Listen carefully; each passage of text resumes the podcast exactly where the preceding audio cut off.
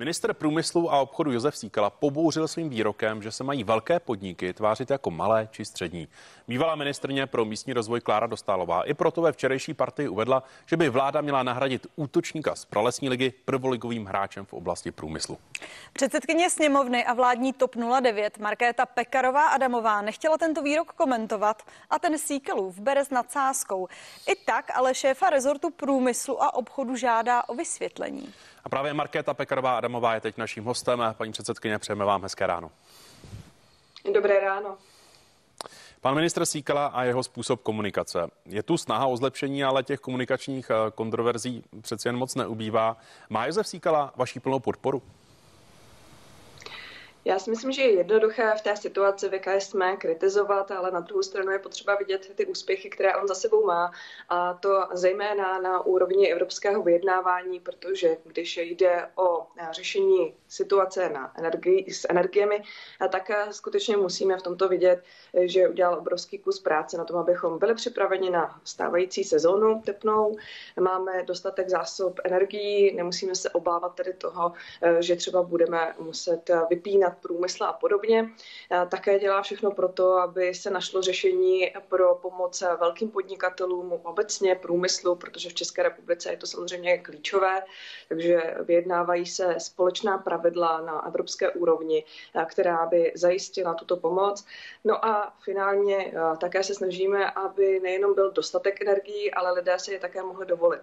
Takže zastropování cen je jedno z jeho také velmi důležitých výsledků práce. Takže já bych eh, chtěla eh, v tomhle směru eh, věřit tomu, že z těch jednotlivých chyb už se poučil a myslím, že je potřeba spíše vidět, co už má za sebou z hlediska těch konkrétních výstupů a výsledků jeho práce a ty hodnotím velmi kladně nejen výsledky, ale v podstatě u ministra jakéhokoliv rezortu je jistě důležitá odbornost nebo porozumění tématům.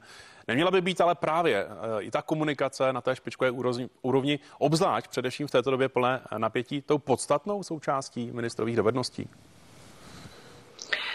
Podívejte, já myslím, že je klíčové vidět eh, právě, co potřebují lidé a co potřebují firmy v České republice. A ty určitě potřebují, aby eh, jsme zvládli tuto dobu, abychom právě měli energie, mohli ubezpečit, že eh, všichni, kteří straší tím, že bude ta následující zima mm, tak strašně složitá, že ji nezvládneme, tak nemají pravdu. My to zvládneme. Určitě v tomhle směru je dobré i energiemi šetřit. Na to určitě je také velký prostor a zároveň se to už děje o 18% klesla naše spotřeba plynu oproti minulým obdobím, takže je tady na místě velké poděkování jak firmám, tak lidem, že právě takovýmto způsobem k tomu přistupují. A e, kdo e, se obává třeba té následující topné sezóny, potřebuje víc informací, tak e, proto zajistilo MPO, tedy ministerstvo pana Síkely, nový web energie za méně.cz a i infolinku 1212. Takže já myslím, že tady v tomto případě jasné, jasně vidět, eh, že ta komunikace směrem k veřejnosti těch informací, které potřebují, je naopak na velmi dobré úrovni. Nepanuje tady žádný chaos a to je klíčové pro lidi. Už jste to trochu nastínila. Od nového roku končí ten úsporný tarif a nahrazuje ho zastropování cen energií. Stačí ale taková podpora? Nebylo na místě nechat pro tuto zimu obě opatření? Ten, ten úsporný tarif skutečně platí do konce tohoto roku a lidé už to vidí na svých fakturách a zároveň už bude platit i to, že no, jednotlivé těch zálohy musí jejich dodavatelé do 30 dnů vlastně přepočítat právě podle výše toho zastropování a od nového roku pak platí zastropování. Pokud někomu zastropování nebude stačit, pokud i tak pro něj ty energie budou příliš drahé a nedostupné, tak také jsme zajistili vyšší příspěvek na bydlení. To znamená, je tady pomoc cílená, adresná těm, kteří i přesto, že ceny budou zastropované na 6 korunách u elektřiny a 3 korunách u plynu, tak nebudou třeba tady tyto ceny zvládat.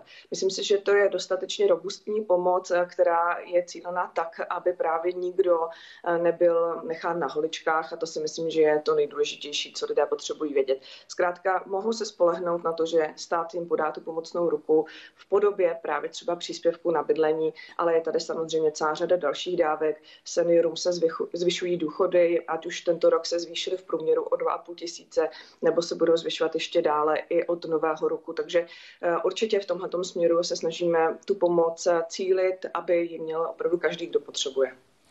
A vnímáte tu ještě eh, přeci jen nějaký další prostor, ať už ze strany vlády, nebo přímo u lidí, kde by se dalo najít podstatě ještě něco, co by nám pomohlo tuhle zemu eh, zvládnout eh, přeci jen ještě lépe?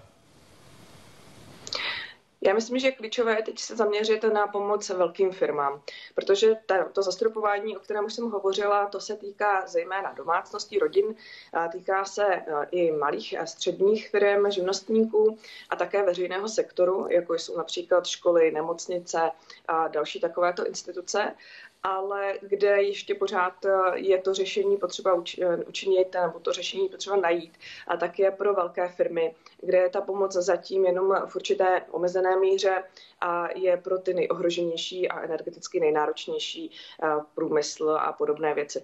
Takže tady v tom případě to evropské řešení, na kterém právě pracujeme jako předsednická země, je teď tím, na co se soustředíme abychom zajistili, že zvládneme právě i z pohledu velkého průmyslu ty následující měsíce a nebude ohrožena třeba zaměstnanost.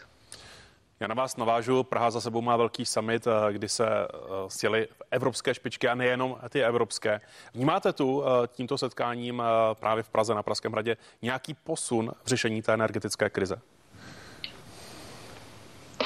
Tento summit byl eh, v jedné, jedna jeho část eh, byla dokonce za účasti nikoliv jenom eh, zemí Evropské unie, ale dá se říci všech zemí Evropy, výjima samozřejmě Ruska a Běloruska a ukázala velkou jednotu těchto zemí i směrem k Rusku a k tomu, že odsuzujeme právě ten válečný konflikt, který rozpoutalo na Ukrajině. No a navázal na něj další summit, který se právě týká i dohadování se v oblasti právě pomoci v energiích.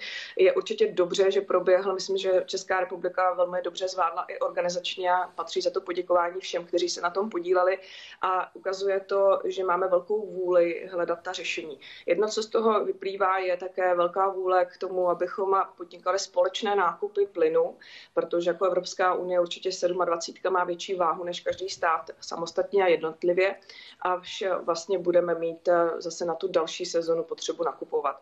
My na tuto sezonu jsme připraveni, Česká republika republika má zaplněné zásobníky dnes už z 90%, což o tom opravdu eh, to je nebývalé množství, ale eh, na druhou stranu je potřeba myslet samozřejmě nikoliv jenom na tento rok, ale už i na ty další roky, protože bude určitě potřeba se obejít bez ruského plynu a určitě na něm nechceme být dále závislí a financovat eh, touto svojí spotřebou Rusku jeho válečné běsnění na Ukrajině. Takže toto jsou třeba ty výstupy ze summitu, který proběhl minulém týdnu v Praze a který který samozřejmě není ojedinělý, budou probíhat i další jednání a další setkání třeba na úrovni ministrů. Vy zmiňujete dodávky plynu. Právě těsně před summitem navštívil Česko i katarský emír. Na první pohled se zdá, že eh, to jednání nedopadlo úplně podle eh, očekávání, protože katarský emír opustil Česko předčasně. Chtěl se právě summitu eh, nejen evropských politických špiček zúčastnit. To se nakonec nepovedlo, protože ne všechny země s tím souhlasily. Přitom Katar pro nás může být zásadní právě v dodávkách plynu. Přece jenom nepochybili jsme tady, a tím nemyslím jenom Česko, ale v podstatě jako Evropská unie, evropští lídři.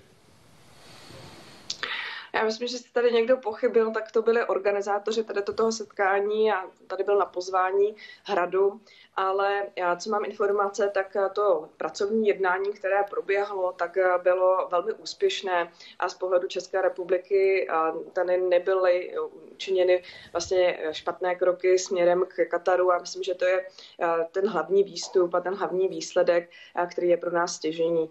A podle mých informací ani Emir neodjížděl s nějakým zahořknutým pocitem, ale zkrátka si vyhodnotil tak, že raději pojede do Londýna.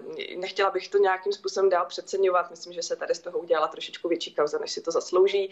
A ve skutečnosti je právě v tomhle směru důležité i to naše bilaterální jednání, které proběhlo úspěšně. Pojďme ještě eh, k jinému tématu. Vláda často apeluje na lidi, aby se zamysleli nad tím, kde jim mohou utíkat peníze. Třeba právě eh, zbytečnou eh, spotřebou energií. Teď se nám blíží Vánoce, kdy nejen domy, ale i města tradičně rozáří ty vánoční světla. Měli bychom si to letos odpustit nebo si tuto radost máme ponechat? Já myslím, že je důležité se dívat na každou úsporu. Určitě jako poslanecká sněmovna se snažíme, abychom šetřili energiemi i zejména právě elektřinou, takže třeba poslanecká sněmovna už není slavnostně nasvěcována. Stejně tak k tomu přistupuje i řada jiných institucí, úřadů a podobně. Myslím, že v tomto období budeme také vážit, kterou tu ozdobu máme ještě zapojit, která třeba může udělat parádu i bez elektřiny. A to si myslím, že lze nahradit tak, abychom nepřišli o to kouzlo, které je s tím spojené, o tu krásu a potěchu, ale zároveň, abychom třeba právě nespotřebovávali zbytečně tímto způsobem elektřinu. Takže co mohu mluvit za sebe, tak si myslím, že je to takto lepší, ale samozřejmě je to na každém na jeho rozhodnutí a myslím, že v tomto případě i obce budou samozřejmě vážit, jak k tomu přistoupí. I oni by se měli zamyslet na tou svojí spotřebou a třeba i právě tady tímhletím způsobem. Říká předsedkyně sněmovny a také TOP 09 Markéta Pekarová Adamová. My vám děkujeme za rozhovor a přejeme vám hezký den. Děkuji za pozvání a hezký den všem.